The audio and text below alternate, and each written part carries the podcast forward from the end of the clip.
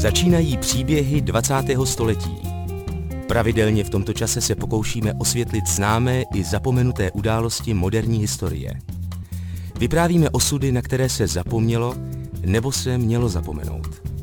I české dějiny mají své hrdiny a zbabělce, temná období i chvíle velkých činů.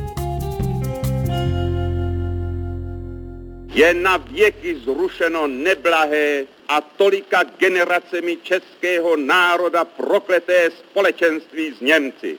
Je po dlouhých staletích opět český a slovenský národ jediným pánem nad svojí zemí. Před druhou světovou válkou žili v Československu asi 3 miliony lidí, kteří se hlásili k německé národnosti. Většina z nich v českých zemích. Po osvobození od nacismu byli skoro všichni Němci vyhnáni, nebo jak se eufemisticky říká, vysídleni či odsunuti.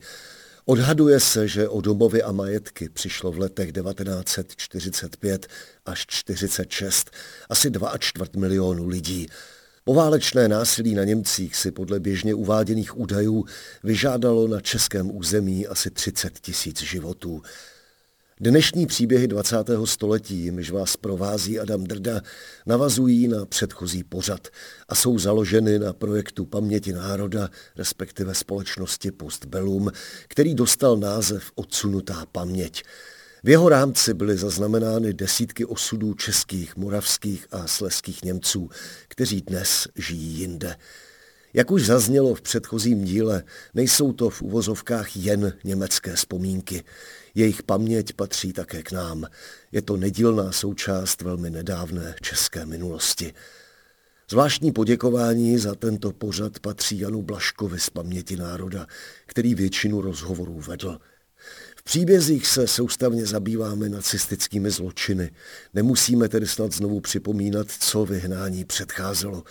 Stačí konstatování, že ani prokázaná konkrétní vina nedává zelenou k sadismu a že konkrétní vinu vyháněných z pravidla po válce nikdo neskoumal. Stačilo, že se narodili jako Němci.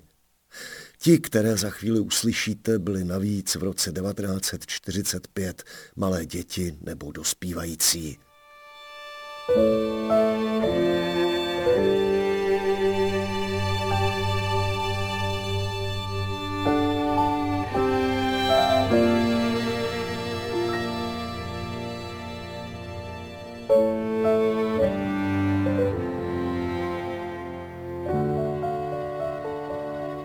minulé části jsme připomněli poválečné vraždění Němců v Postoloprtech a v Přerově na švédských šancích. Další tragická událost podobného rozsahu se odehrála v Ústí nad Labem. Odpoledne 31. července 1945 došlo v muničním skladu v Krásném Březně, tedy na předměstí Ústí, k sérii výbuchů. Není jasné, kdo je způsobil, ale zahynulo při nich 27 vojáků a civilistů. Desítky dalších lidí byly zraněny. Městem se šířily zprávy, které pak používala i propaganda, že za výbuchy stáli němečtí záškodníci ze skupiny Werwolf. To se však nikdy nepotvrdilo. Možné a opět nepotvrzené také je, že za útokem byli komunisté z ministerstev vnitra a obrany, kteří chtěli v době konání postupimské konference rozdmíchat nenávist k Němcům. Ta se každopádně projevila. Začalo linčování Němců, kteří se dali snadno poznat podle označení bílých pásek, které museli nosit. Přesný počet obětí se dosud nepodařilo zjistit. Bylo jich nejméně 43, ale spíš víc. Historici píší o 80 až stovce zavražděných. Oběti byly tlučeny, stříleny, topeny v požární nádrži nebo schozeny z mostu Edvarda Beneše, který vede přes Labe a stříleny pak ve vodě. Svědkem události byl mimo jiné Bedřich Gregoriny, ročník 1939. Šel tehdy s maminkou z úřadu. Takže 31. července po obědě jsme jeli do Ústí naštívit notáře. Ten dlouho nešel. No tak jsme šli s matkou zpátky na nádeží a na ulici ležel mrtvý ten, ten muž, za kterým jsme jeli. To už byla ta situace, kdy v tom krásném březně vybuchla ta munička a e, čeští vlacenci byli přesvědčeni o tom, že to udělali Němci, takže chytali na ulici a všude německé občany. Ono to bylo jednoduché, protože Němci museli nosit bílou pásku. Když chytli toho Němce, tak ho měli takový dlouhý klacky nahoře prošpikovanýma řebíkama, tak ho obevstoupili a utloukli ho k smrti. To jsme viděli. Šli jsme na to nádraží, který bylo vybombardovaný, takže jsme viděli na ten Cikovský most, dneska se to myslím jmenuje most Eduarda Beneše.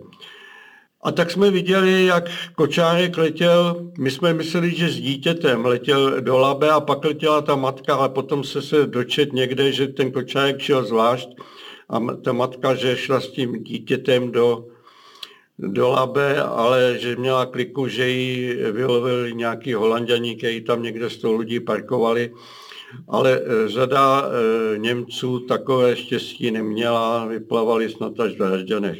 A matka nám řekla, kluci, když promluvíte, tak nás zabijou. My jsme byli tak vychovaní, že když nám matka řekla, aby jsme mlčeli, tak jsme mlčeli. Jenom jsme se na to dívali, ale e, to je obraz, který prostě do smrti nemůžu zapomenout, co to bylo za hrůzu a co to muselo být za hrůzu pro tu matku protože věděla, že kdyby jsme otevřeli pusu, tak jsme šli k zemi, všichni tři, že jo. Bedřich Gregorine v té době mluvil německy. Jeho maminka Elizabeth pocházela z Lovosic, ale před válkou se provdala v Argentině a měla argentinský pas. Chtěla se do Argentiny vrátit, ale to se jí nepodařilo. Bedřich vyrostl v Československu.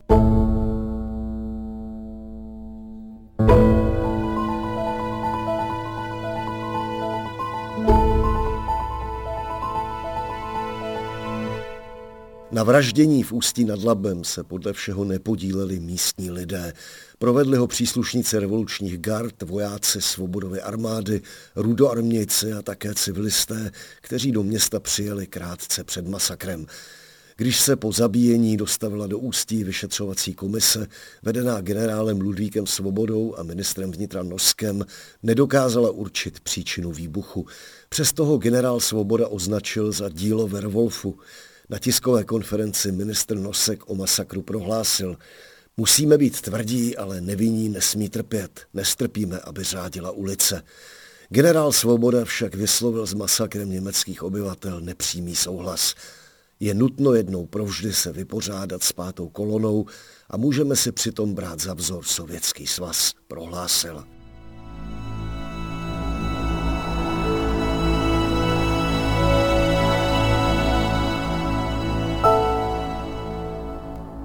Brigita Gottman za Svobodna Kašte se narodila do chudé rodiny v dubnu 1939 ve Svádově poblíž Ústí nad Labem. Její otec Willibald Kašte získal za války místo přednosti stanice ve Velkém Březně, kde také rodina se třemi dcerami žila ve služebním nádražním bytě. Otec roku 1944 narukoval do Wehrmachtu a koncem dubna 45 musela Brigita s matkou, tetou a sestrami opustit byt a odjet k babičce do Sebuzína, který je dnes součástí Ústí. O masakru se v té době šestiletá Brigita dozvěděla později od příbuzných. Patřila k Němcům vyhnaným už na začátku léta a už předtím si chtěla její matka vzít život. Ich weiß nur, in Sebusein, als wir dort angekommen sind, wollte meine Mutter Vzpomínám si, že když jsme dorazili do Sebuzína, chtěla s námi třemi máma jít do řeky. Nebyli bychom jediné. V Labi plavala spousta žen a dětí svázaných k sobě i manželů. To vím z vyprávění, říká Brigita Gottman a pokračuje. Moje máma byla taky na cestě od babičina domu dolů k té řece. Řeka tam byla docela prudká a na určitých místech rychlá. A tam jsme potkali jednu příbuznou a máma hodně brečela. Ta příbuzná jí domlouvala, že se má s dětmi zase vrátit. A to potom taky máma udělala. Moje máma byla ale hodně psychicky ubitá svým těžkým dětstvím s nemocným a slepým otcem. Musela už ve 12 letech jít pracovat. Chodila bosa prát lidem prádlo. Byla opravdu chudá a děda měl dokonce i slepecký průkaz, který ho opravňoval k žebrotě. Tolik Brigita Gottman, která byla i s příbuznými vyhnána do Saska, později utekla do západního Německa.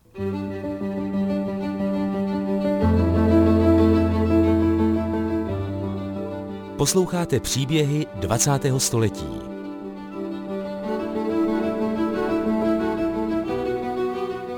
Často se říká, že v případě vyhánění Němců z Československa jsou odsouzení hodné tzv. excesy, to jest násilí a vraždění. O tom jistě není sporu, ale neznamená to, že bylo v pořádku samotné vyhnání více než dvou milionů lidí a jejich připravení o domov na základě principu kolektivní viny. Gottfried Bach se narodil v červnu 1940 v jihomoravské vesnici Stálky, německy Stalek, u rakouské hranice. Jeho rodiče byli němečtí malorolníci Matthäus a Anna Bachovi. Otec musel po vypuknutí druhé světové války narukovat do Wehrmachtu, v roce 1944 padl v Rusku. Ve vesnici Stálky převažovali do konce války německy mluvící obyvatelé. V červnu 45, přesně v den pátých narozenin Gottfrieda Bacha, se museli skoro všichni do hodiny schromáždit a v pěší koloně opustit jen s nejnutnějšími věcmi Československo směrem na rakouský Heinrichsreit. Ja, das war die Vertreibung. Ja, ja das, das äh, meiste weiß ich wahrscheinlich ano, to bylo vyhnání. Většinu toho znám asi z vyprávění, ale mám i vlastní vzpomínky. Vím, jak jsme tam stáli. Bratr byl o tři roky mladší, byli mu tedy dva a byl v kočárku. Sestra byla o dva roky starší než já a prostě jsme jeli s tím kočárkem. Jinak jsme vlastně neměli nic. V kočárku bylo pár věcí. Máma vyprávila, že v něm byly také vkladní knížky. Ty nám potom ještě zabavily. A také si vzpomínám na tu kolonu, jak šla směrem na Heinrichsreit, nebo přímo do Heinrichsreitu. Tam je ten známý most, který je teď trochu spustlý a údajně ho úmyslně neopravují. Nechtějí tam autodopravu, ale pěšky se po něm přejít dá. A tudy se pohyboval ten prout lidí. Mám na to vlastní vzpomínky. Trvalo to dlouho a bylo horko. A jeden starý člověk, teď si nejsem jistý, jestli to vím z vlastních vzpomínek, aspoň máma mi to vypravovala. Bylo mu už asi tak 80 a měl otevřené nohy, kožní chorobu. Seděl v příkopu a křičel, že ho tam mají prostě pohřbít, že už nemůže jít dál. Man soll, ihn, man soll ihn doch einfach begraben dort, ja. Er, will, er kann nicht mehr gehen. Vzpomínal Gottfried Bach, který odcházel s matkou a dvěma sourozenci na takzvaný divoký odsun. Doma ve stálkách nechali Bachovi čtyři krávy, prasata, celou domácnost. Cenosti jim na hranici zabavila vojenská hlídka. Ještě téže noci matka nestřeženou hranici překročila na zpátek, aby zvedla si pár věcí běžné potřeby, které skovala na poli. Od té doby nikdo z rodiny stálky nenavštívil až do roku 1964.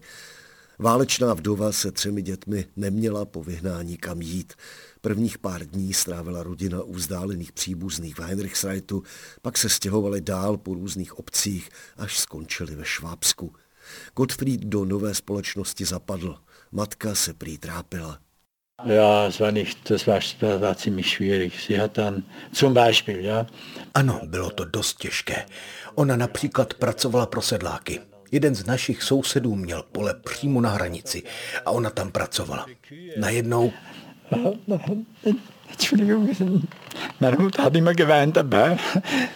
Promiňte, máma u toho vždycky plakala.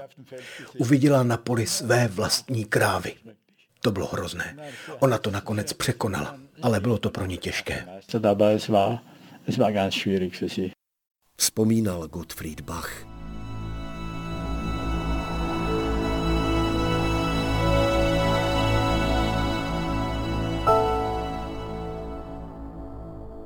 Gertrude Hött, rodným příjmením Glázer, se narodila v srpnu 1941, a to ve stráži nad Ohří, německy Verta, ve mlíně, který patřil jejím rodičům.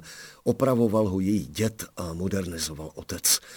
Jejím blízkým příbuzným patřil také tzv. Petrův mlín, o který se otec za války staral. Musel sice narukovat, ale z hospodářských důvodů ho propustili z armády už v roce 1941. Ve mlíně a v pekárně, která k němu patřila, pomáhali zajatci z blízkých táborů, k nímž se Gertrudini rodiče přichovali slušně a jedli s nimi u jednoho stolu. Ze soupisu udání, které na strážského mlináře schromáždila za nacismu služba Sicherheitsdienst, vyplývá, že byl za přílišnou vstřícnost k válečným zajatcům dokonce pokutován. V soupisu stojí, že v září a v říjnu 43 opakovaně vydával chléb Čechům bez potravinových lístků a ruským válečným zajatcům z tábora Krondorf, pracujícím v kamenolomu. Dále, že již roku 39 dal minimálně ve dvou případech celkem 400 říšských marek do tajného fondu na podporu zajatců v táboře a že byl také údajně před rokem 38 členem komunistické strany, kterou měl ještě ve 43. roce finančně podporovat.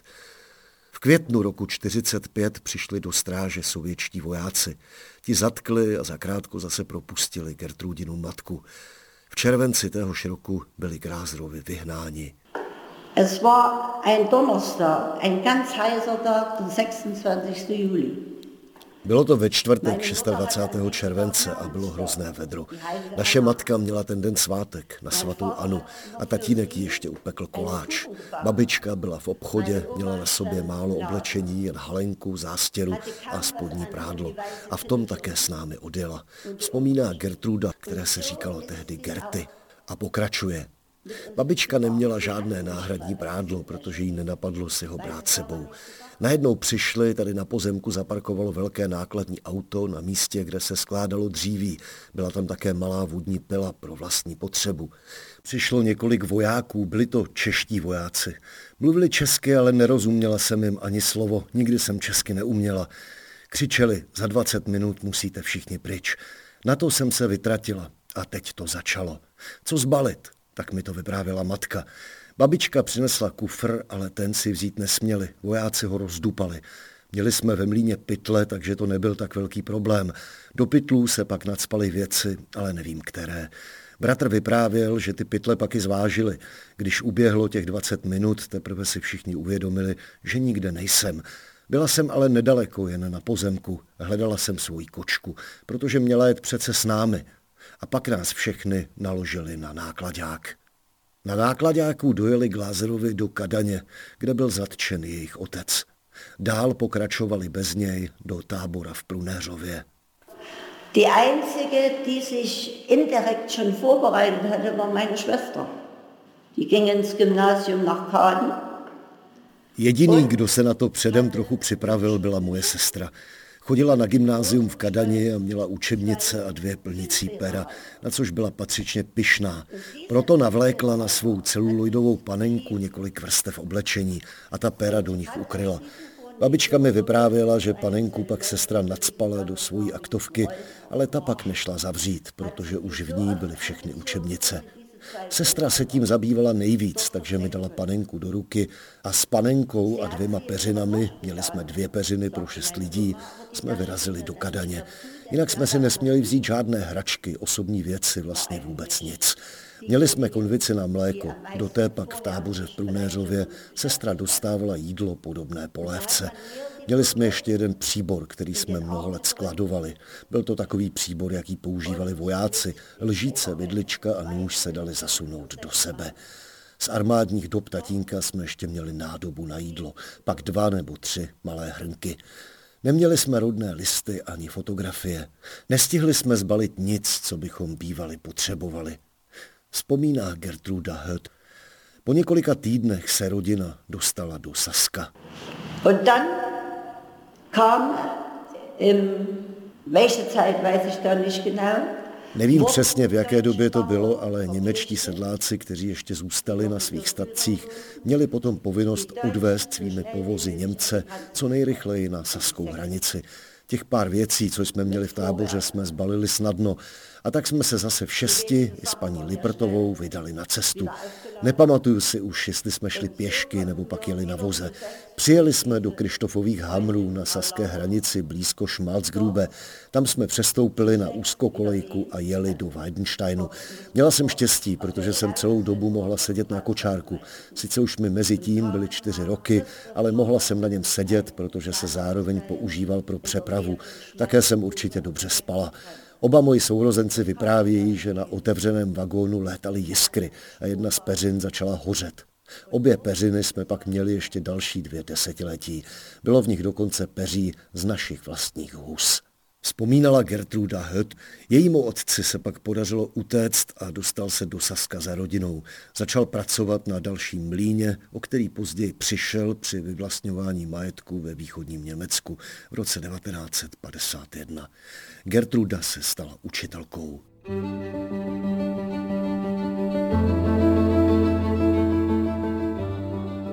Posloucháte příběhy 20. století.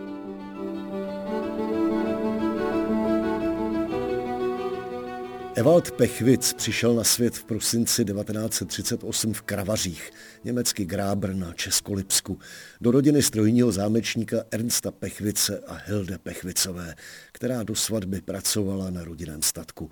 Kravaře byly tehdy malým městy s obklopený venkovskou krajinou. Evaldův otec provozoval zámečnictví. Za mobilizace roku 1938 měl narukovat, ale ukryl se spolu s dalšími sousedy v takzvaném rýžovém mlíně. Nechtěl bojovat za Československo. Po odtržení pohraničí šel naopak jako voják Wehrmachtu bojovat za Třetí říši. Sloužil mimo jiné ve Francii, na Ukrajině, v Rumunsku a v Rusku. Roku 45 krátce před koncem války se dostal do amerického zajetí. Ewald Pechwitz, tehdy ani ne sedmiletý, vzpomíná, že jeho rodina se dostala do první vlny, tedy do takzvaného divokého odsunu koncem června 1945. Kravaře a okolí byly většinově německá oblast. Pechvicovi dostali úřední obsílku. stand in dem, in dem Schreiben, was man abends oder mit der Bekanntmachung v tom dopise nebo v tom oznámení stálo, že se mám někam dostavit ráno v pět. A stálo tam, že jakékoliv stavění se na odpor bude potrestáno koncentračním támorem. A to byl prakticky rozsudek smrti. Takže to se neodvážil nikdo. Ale spousta starých lidí byla tak otřesena, že jich řada spáchala sebevraždu. Vím, že v mém vzdáleném příbuzenstvu byl starší sedlák, který se oběsil. Ti lidé prostě už nechtěli pryč. Altbauer mal aufgehängt hat und so, also die wollten nicht mehr fort. Svědkem násilnosti byl Ewald Pechwitz už před vyhnáním. Einige kurze Zeit vor der Vertreibung, also gleich kurz nach Kriegsende, Krátce před odsunem, tedy hned po konci války, jsme se celé obyvatelstvo museli minimálně jednou schromáždit na tržišti v Kravařích a museli jsme se dívat, jak brutálně týrají bývalé členy nacistické partaje a funkcionáře. Museli jsme přihlížet všichni, i děti. Byl jsem tam se svojí maminkou a byl jsem samozřejmě zvědavý, co se tam odehrává, když tam bylo tolik lidí a všichni se dívali. A chtěl jsem, aby mě zvedla na ruku, abych také něco viděl. Děli se tam hrozné věci. Jednoho místního sedláka například pověsili za nohy a nechali ho tam vyset a údajně museli vlastní příbuzní být ty, co se provinili. A pokud je nebyli, byli sami zbyti. A dost často některé kvůli nicotnostem téměř utloukli k smrti. U jednoho sedláka na pozemku našli deky Wehrmachtu a mysleli si, že schovával Němce. A především, když někomu na pozemku našli zbraně, byl to pro dotyčného téměř rozsudek smrti. Wenn Waffen gefunden wurden auf dem, auf dem Grundstück, ja, war das praktisch das Todesurteil für denjenigen. V červnu 1945 šel zástup vyháněných pěšky část cesty vlakem za doprovodu českých vojáků.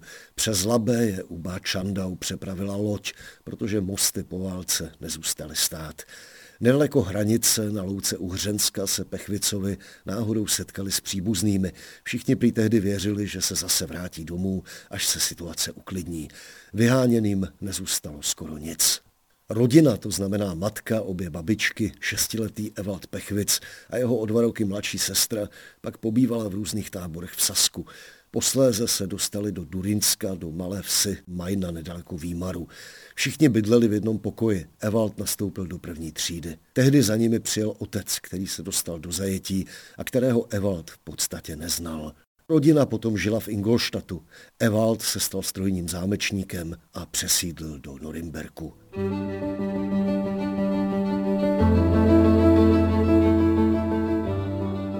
Posloucháte příběhy 20. století.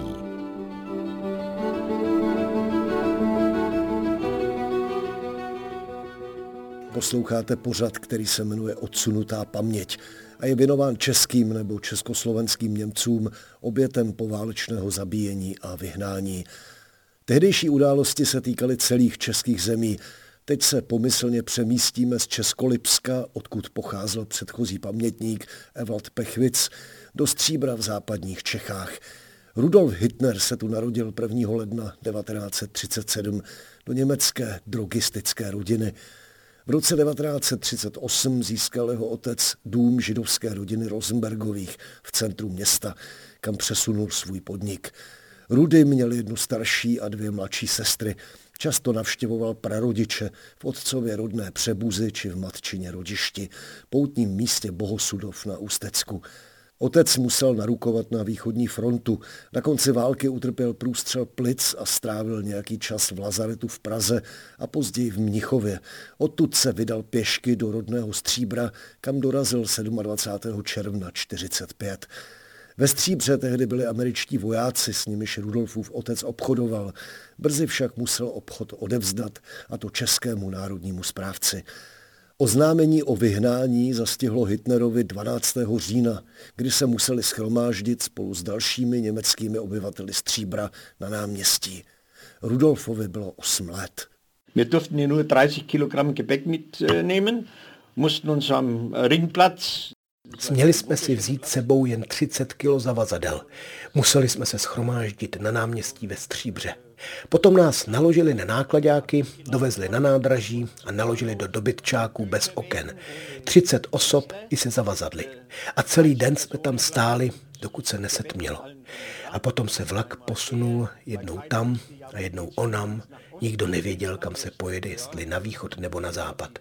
Zvenčí bylo zavřeno, dveře jsme otvírat nemohli. Na vykonávání potřeby jsme tam měli jeden nebo dva kýble. Entweder ein Eimer für die Notdurft, sind glaube ich ein oder zwei Eimer. Ich habe gar nichts eingepackt. Ich, ja, äh, Spielzeug wollte ich mitnehmen und äh, Já jsem si vůbec nic nebalil. Ano, hračky jsem chtěl vzít sebou. Měl jsem už tehdy autíčka značky Šuko. To tehdy byl dárek, který si mohli dovolit jen bohatí lidé. A okolo roku 1944, protože jsem už tehdy ministroval, jsem dostal darem domácí oltář se všemi náležitostmi, s kalichem, vodou, vínem a s monstrancí. Chtěl jsem si vzít věci sebou, ale řekli mi, nic, jen to nejdůležitější na oblečení. Zimní oblečení, protože bylo už tehdy chladno. Ale jinak. Ano, fotoaparát.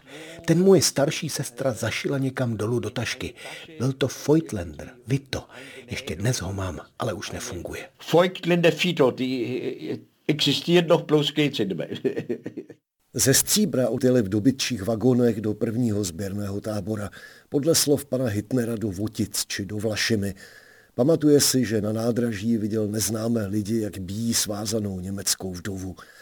Z tábora byli potom odvedeni na polní práce. Nejprve k sedlákovi Řezničkovi, kde spali v prostoru bez nábytku, kde se prý ani dítě nemohlo postavit, a potom na velkostatek v Novém dvoře. Tam musel Rudolf chodit do školy, ale nemělo to prý žádný smysl, protože neuměl vyučovací jazyk, češtinu. České děti ho nepřijali. To mě takhle jednou vzal správce statku na sáně, všude byla šílená spousta sněhu a on zařizoval různé věci na obci. Před školou odstavil koně, naproti byl hostinec a tam si zašel. Když skončila škola, vyřítili se děti ven, nazbírali si někde kameny, zabalili je do sněhových koulí a házeli ty kameny po mně. Nejspíš na mě poznali, že jsem Němec, anebo to věděli. Ale z části trefli koně a ten kůň se pochopitelně splašil. Toho si správce statku všiml, vyběhl ven a nadával. Děti zmizely a on mě vzal sebou do hostince. A já jsem tam dostal vídeňský párek. Tu chuť když na to tak myslím, si ještě dneska vybavuju. Bylo to pro mě něco zvláštního. Za války zraněný Rudolfův otec nedokázal plnit pracovní normy a sedláci ho brzy přestali potřebovat. Hrozilo rozdělení rodiny, ale tomu se podařilo zabránit. Všichni byli odvezeni do tábora v Bystřici, kde byla prý přísná ostraha a hlad. Devítiletý Rudolf byl opakovaně nucen pomáhat v táboře při kopání hrobů. Wir waren dann drei Buben, wir mussten Massengräber schaufeln im Bistritzer Lager. Byli jsme tři kluci a museli jsme kopat hromadné hroby v táboře v Bystřici. Měli jsme hlad. Dostávali jsme totiž jen dva krajice chleba, 50 gramů na den a talíř vodové polévky. Kdybych dnes dostal z plašky, bylo by to jako polévka výživnější. Byli jsme kluci přibližně stejného věku. Uvnitř tábora nerostla už téměř žádná tráva, ale mimo tábor jsme viděli, že roste šťovík. Byly tam čtyři strážní věže. A když bylo střídání stráží, mohli jsme si rukávy o osnatý drát potrhat, jen abychom natrhali trochu šťovíku mimo prostor tábora. Ten jsme potom jedli a případně dávali i zbylým členům rodiny. Dem Rest der Familie gegeben. Na přímé projevy násilí v táboře si Rudolf nepamatuje. Slýchal sice kvílení a nářek, ale rodiče se ho přeci jen v rámci možností snažili od takových věcí uchránit. S mrtvými ale přicházel do styku opakovaně. Äh, Byli jsme tak zaměstnaní vykopáváním hromadných hrobů, a museli jsme opravdu i tahat mrtvoly k jámě. A když některá z mrtvol měla ještě v puse zlaté korunky, museli jsme přihlížet, jakými Češi ještě vyklepávali ven. Ale to byly všechno věci, které jsme prostě. Děkuji Pánu Bohu, že jsem to přežil. Proto říkám, že tak špatně, jako se vedlo mně, se snad už ani vést nemůže. So schlecht wie mir schon gegangen ist, kann man fast nicht mehr gehen, dann bin ich weg. V bystřickém táboře, o němž ani v době natáčení nevěděl, že ho zřídili již nacisté a věznili v něm především muže ze smíšených manželství s židovskými ženami, nezůstal Rudolf Hitler dlouho. Přes Prahu a krátký pobyt v táboře v Modřanech byl i s rodinou 2. května 1946 deportován do americké zóny Německa v Bavorsku. Pokračoval pak v rodinné tradici. Stal se drogistou.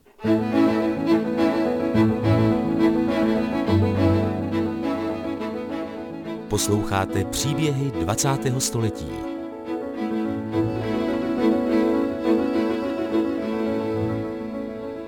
Následující příběh Emila Bayerla je trochu jiný. Není to příběh přímého vyhnání, ale spíš útěku před vyhnáním. Narodil se 8. prosince 1933 v Uhlišti na Klatovsku, německy Kolheim. Vyrůstal v blízkých Flekách neboli Flecken, ve větším domě s hospodářstvím a ševcovskou dílnou. Ve Flekách se mluvilo jenom německy, stejně tak i v dnes zaniklé obci Červené dřevo, Rotenbaum, kam chodil Emil do školy a kde stál poutní kostel Pany Marie Bolestné.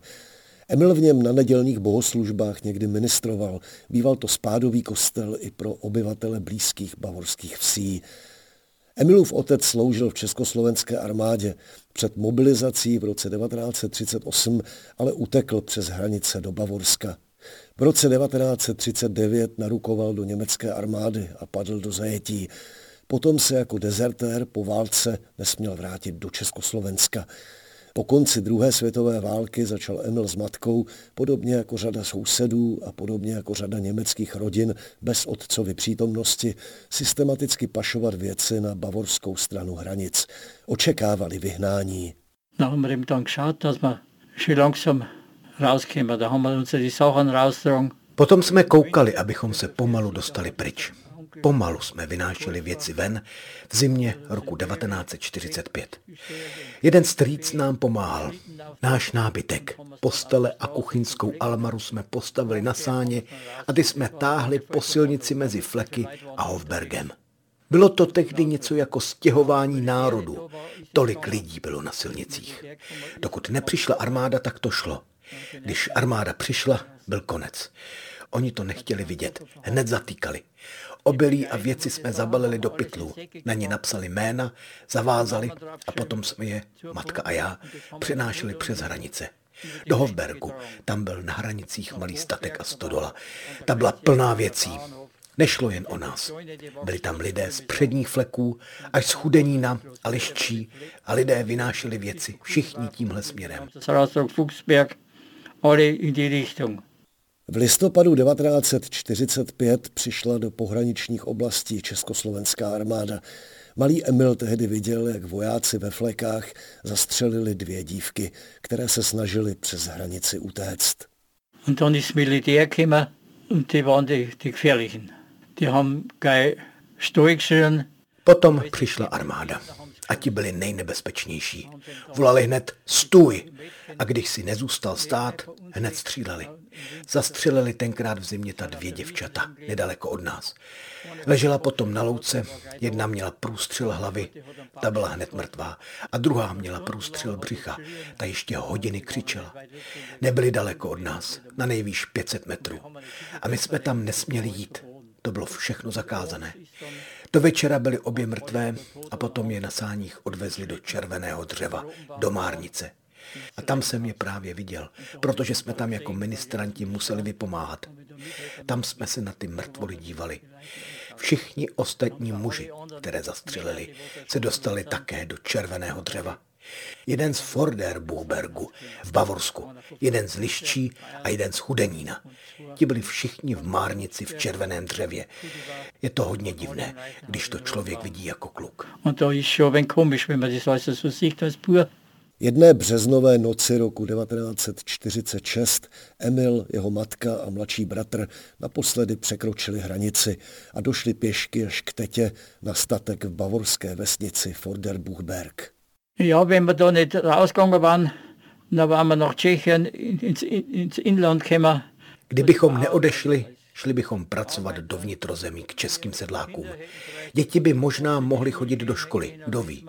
Nebo bychom alespoň museli přijmout české občanství, jinak by vůbec nic nešlo. Tomu jsme se chtěli vyhnout a proto jsme utekli do Bavorska. Tatínek by totiž stejně nemohl domů. Kdyby se vrátil ze zajetí, okamžitě by ho zavřeli, protože dezertoval. Er. Vzpomíná Emil Bayerl. Roku 1948 se s rodinou odstěhoval do Neukirchenu, kde se vyučil ševcem. Spoza hranic sledoval budování železné opony a likvidaci příhraničních vesnic. Do Čech se vrátil až po jejím pádu v roce 1989 a jeho první cesta vedla do fleků k jejich domu, po kterém nezbylo než pár kamenů.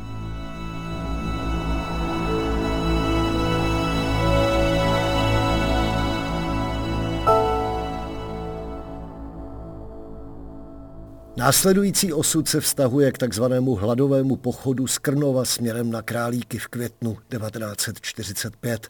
Jemuž podle odhadů padly za oběť až stovky německých civilistů. Ginter Clemens se narodil 15. února 1941 do rodiny Alfreda a Gerdy Klemensových. Matka byla Krejčová, původem z Ostružné, německy Špornau. Otec byl elektrikář. Toho ale pamětník v dětství výdal jen zřídka. Od roku 1939 sloužil ve Wehrmachtu. Po většinu doby tam pracoval jako opravář, nakonec spadl v Rusku do zajetí. Stejně jako své strýce ho Ginter výdal jen o dovolených, vybavuje si, že všichni pyšně nosili uniformy. Vyrůstal tehdy s matkou a prarodiči v domě v Rösegerstraße číslo 9, dnešní Fignerově ulici. V nepřítomnosti otce se matka starala o dům i živobytí, o Gintra pečovala babička. Hned v prvních poválečných dnech musela matka s malým Gintrem, jeho bratrem a dětským kočárkem opustit dům.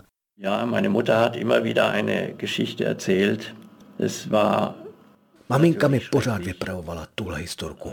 Bylo to samozřejmě hrozné, muset ze dne na den opustit dům, ve kterém jsme bydleli. Muži doma nebyli a že nám brutálně oznámili, že musí během krátké doby zmizet. Mámě se naskytla příležitost, když už jsme byli v táboře, nějak se ještě jednou na krátkou chvíli vrátit. Poprosila, aby si mohla přinést svůj šicí stroj. Šla domů, tam bydlel cizí manželský pár a ona poprosila tu paní, jestli by nemohla dostat svůj šicí stroj. Ta žena s tím souhlasila. Přinesla ten stroj a matka sebou vzala takový malý vozík a ten šicí stroj naložili. A v tom okamžiku přišel domů manžel. Viděl to, rozlobil se a řekl, že to nepůjde. Máma ho ještě jednou snažně prosila, ale on jí potom pohrozil pistolí, že tam musí ten šicí stroj nechat. A ona se pak musela stáhnout bez šicího stroje. Hier zu lassen und sie musste dann ohne Nähmaschine abziehen. Klemencovi, matka a oba synové byli umístěni v jednom z krnovských internačních táborů pro Němce. V Krnově byly celkem čtyři.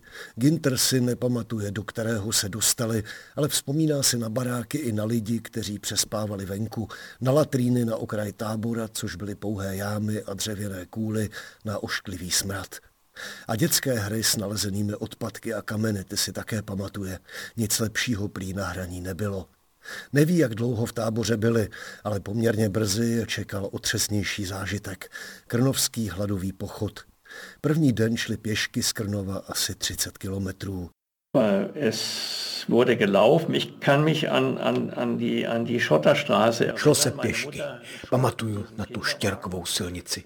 Maminka tlačila kočárek a tomu kočárku pořád upadávalo kolečko.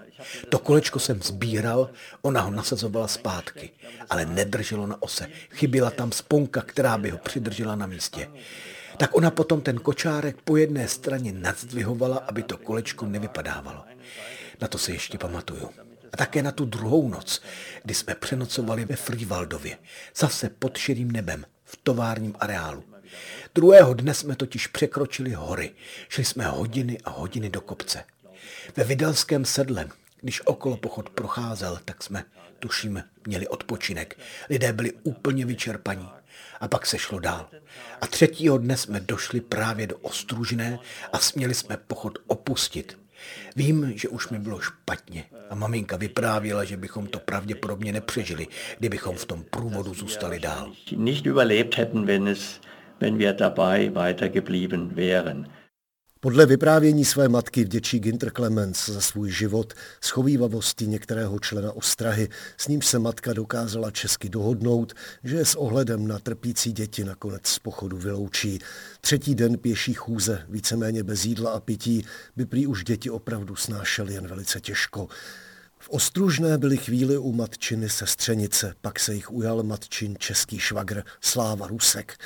Podzim 45. roku strávili na zapřenou v jeho bytě ve Valašském Meziříčí. Nesměli ale vycházet ven, aby se o nich nedověděli čeští sousedé.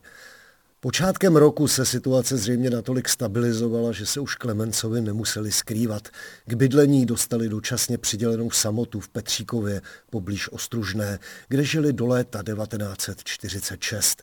Jak tam přežívali, není Gintrovi dodnes zcela jasné. Matka našla v jiném opuštěném domě nějaké příbory a talíře.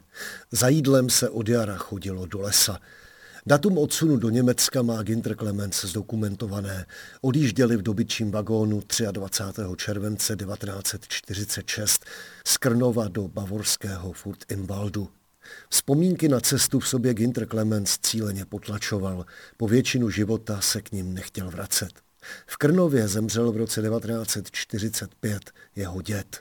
Mein Opa ist dann durch die schwere Arbeit Můj děda potom kvůli té těžké práci koncem roku 1945 v Ostravě onemocněl.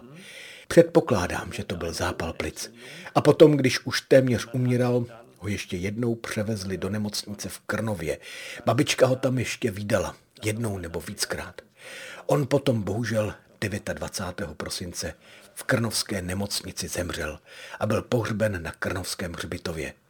Můj strýc tedy jeho syn, ten hrob v 60. letech vyhledal, nafotil ho, ale ten hrob už teď neexistuje. Já jsem se v posledních dvou, třech letech na základě těch fotografií pokoušel na hřbitově ten hrob najít. Najít, kde byl umístěn. Celý areál je plný jiných hrobů. Myslím, že ten pomníček vzadu v rohu napravo, který připomíná oběti roku 1945, které zemřely ještě tady, tak o tom pomníčku si myslím, že zahrnuje i připomínku na něj. Já ho tedy teď vnímám i jako jeho hrob, když jsem v Krnově na hřbitově. Nehme das jetzt auch als sein, als sein Grab mit, wenn ich auf dem Friedhof bin. Říká Ginter Clemens, který se v Německu stal lékařem a působil také na misi v Ervandě. V posledních letech se do rodného Krnova vrací a účastní se místních vzpomínkových a smírčích setkání.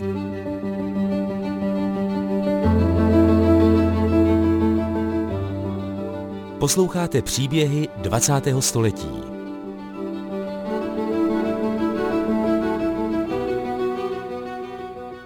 Ani ti, kdo zůstali v Československu, kdo měli doklad o svém antifašismu a nebyli vyhnáni, nezažívali po osvobození lehké časy.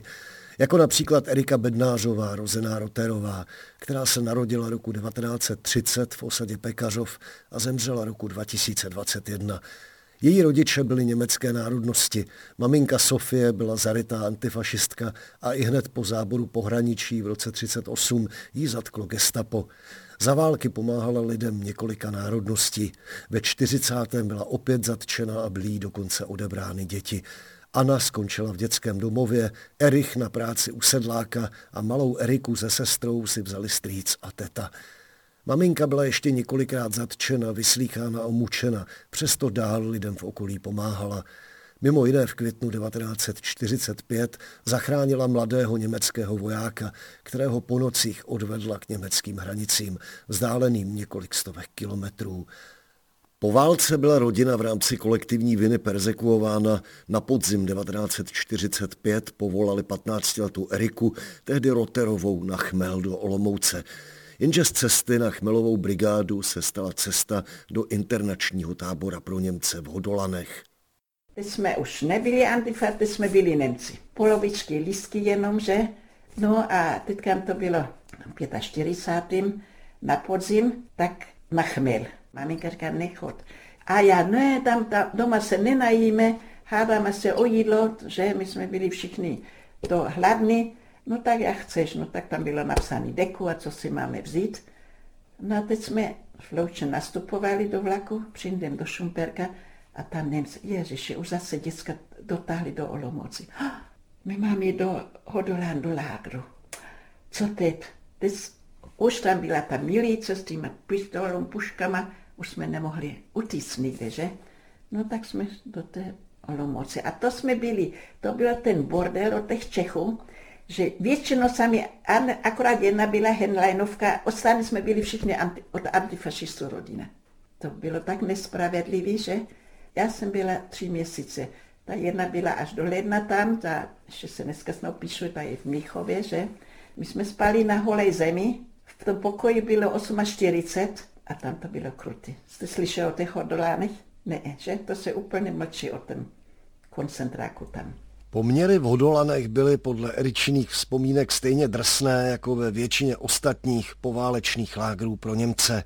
V noci jsme měli strach sám, jedna sama jít na záchod. Tam pokaždé nějaký německý voják vysel. Ta hlídka se tak bavila s nima. A nebo jich tak mlátila, v chodbě byl stůl, tam je uvazali a mlátili a když byli už bezvědomí, jich polili a zase my jsme potom přišli z práce a ta krev tam tekla, my jsme to museli uklízet. My jsme museli tam do té vojenské budovy, uklízet tam a školu uklízet jsme mu se pomalovali a, že, a potom jsme chvíli dělali v té zoře. Ráno jsme dostali hrnek černé kávy, té melte, horšké a kousek tvrdého chleba. A až večer zase potom polivku. A když jsem viděla poprvé tu polivku, tam to bylo z nějakého starého hrachu a fazole a tam červíky plavaly. Já říkám, to já jíst nebudu. A vedle mě seděla paní a ona říká, pojď ticho a je zavři oči, nesmíš se dívat, co jíš. Jestli chceš přežít, tak musíš to jíst. Tak první den jsem to vyzvracela, že? No ale pak už jsem to jedla, že? A tak eh, pak jsme byli odstěhovaní do Sory, ale 14 dní nebo 3 týdny. A tak tam jsme se mohli aspoň cukrovi najít, jenomže to se nám zprotivilo za chvíli, že? Nakonec se známým podařilo Eriku v uvozovkách vyreklamovat a mohla odejít domů. Na rozdíl od mnoha ostatních sousedů nebyli Roterovi vyhnáni neboli odsunuti. Na počátku roku 1948 se Erika provdala za Čecha Oldřicha Bednáře z Jedlí. Na jaře téhož roku byla však i s matkou v rámci vysídlování zbylých Němců do vnitrozemí deportována do Želechovic na Uničovsku, kde museli pracovat na statku bez nároku na mzdu, jen za ubytování a stravu. Erika už měla malé dítě, manžel byl na vojně, o deportaci nevěděl a nakonec jim pomohl známý farář. Erika se poměrně brzy dostala zpátky do Loučné. Sofie Roterová, její matka, však musela na Uničovsku strávit tři roky. Dostala pak mizivý důchod a až do smrti v roce 74 jí podporovali dcery. Erika po válce nesměla jako Němka studovat. Pracovala v lese a až do roku 68 v továrně Velamos. Na závěr dodejme, že násilí na Němcích, včetně vražd, nebylo ve většině případů potrestáno. Přispěl k tomu i zákon číslo 115 lomeno 1946 o právnosti jednání souvisejících s bojem o znovu nabití svobody Čechů a Slováků. V tomto zákoně mimo jiné stojí, že jednání k němuž došlo v době od 30. září 1938 do 28. října 1945 a jehož účelem bylo přispěti k boji o znovu nabití svobody Čechů a Slováků, nebo které směřovalo ke spravedlivé odplatě za činy okupantů nebo jejich pomahačů, to byl citát, nebude trestně stíháno ani tehdy, bylo-li by jinak podle platných předpisů trestné. Zákon byl uplatňován tak velkoryse, že se pod něj vešly de facto všechny zločiny z poválečných šesti měsíců. A to je konec příběhů 20. století, které pojednávaly odsunutou paměť. Od mikrofonu se s vámi loučí a za pozornost děkuje Adam Drda. Tento pořad vznikl ve spolupráci Českého rozhlasu a neziskové organizace Postbellum. Vše o příbězích 20. století najdete na internetu Českého rozhlasu Plus, na portálu Paměť národa nebo 3x2 postbellum.cz.